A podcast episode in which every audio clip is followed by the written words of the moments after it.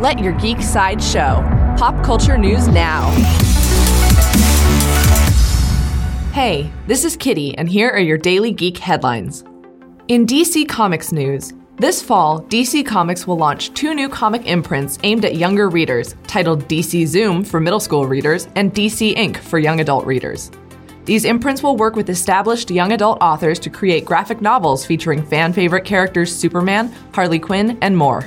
In Super Bowl news, Sunday's 52nd Super Bowl drew 103 million viewers, the smallest audience for the national broadcast in nine years. Conversely, the 14th annual Puppy Bowl hit a demographic rating high for Animal Planet, topping its 2010 record by 17%. In Netflix news, the upcoming Sabrina the Teenage Witch Netflix show has just cast actress Jazz Sinclair as Sabrina's best friend, Rosalind Walker.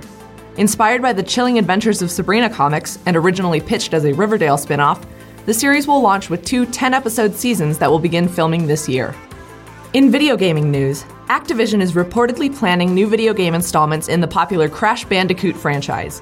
After the success of last year's Crash Bandicoot N. Sane trilogy, it is rumored that Activision will be adapting the N. Sane trilogy for Nintendo Switch and PC releases, and there may be an entirely new Crash game coming in 2019. In tabletop gaming news, Wizards of the Coast has announced a new book of lore and monsters coming to the Dungeons & Dragons 5th edition lineup.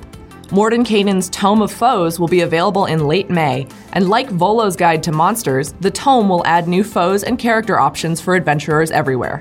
Before we go, Let Your Geek Side Show would like to acknowledge the life of actor John Mahoney, best known for his roles in Frasier, Cheers, and The Iron Giant. He passed away on Sunday, February 4th, at the age of 77. Did you know you can now get our daily updates streamed for free on your favorite podcasting platform? Now there are even more ways to let your geek side show. This has been your daily Geek Headlines Update. For more ad free pop culture news and content, visit geeksideshow.com. Thank you for listening, and don't forget to let your geek side show.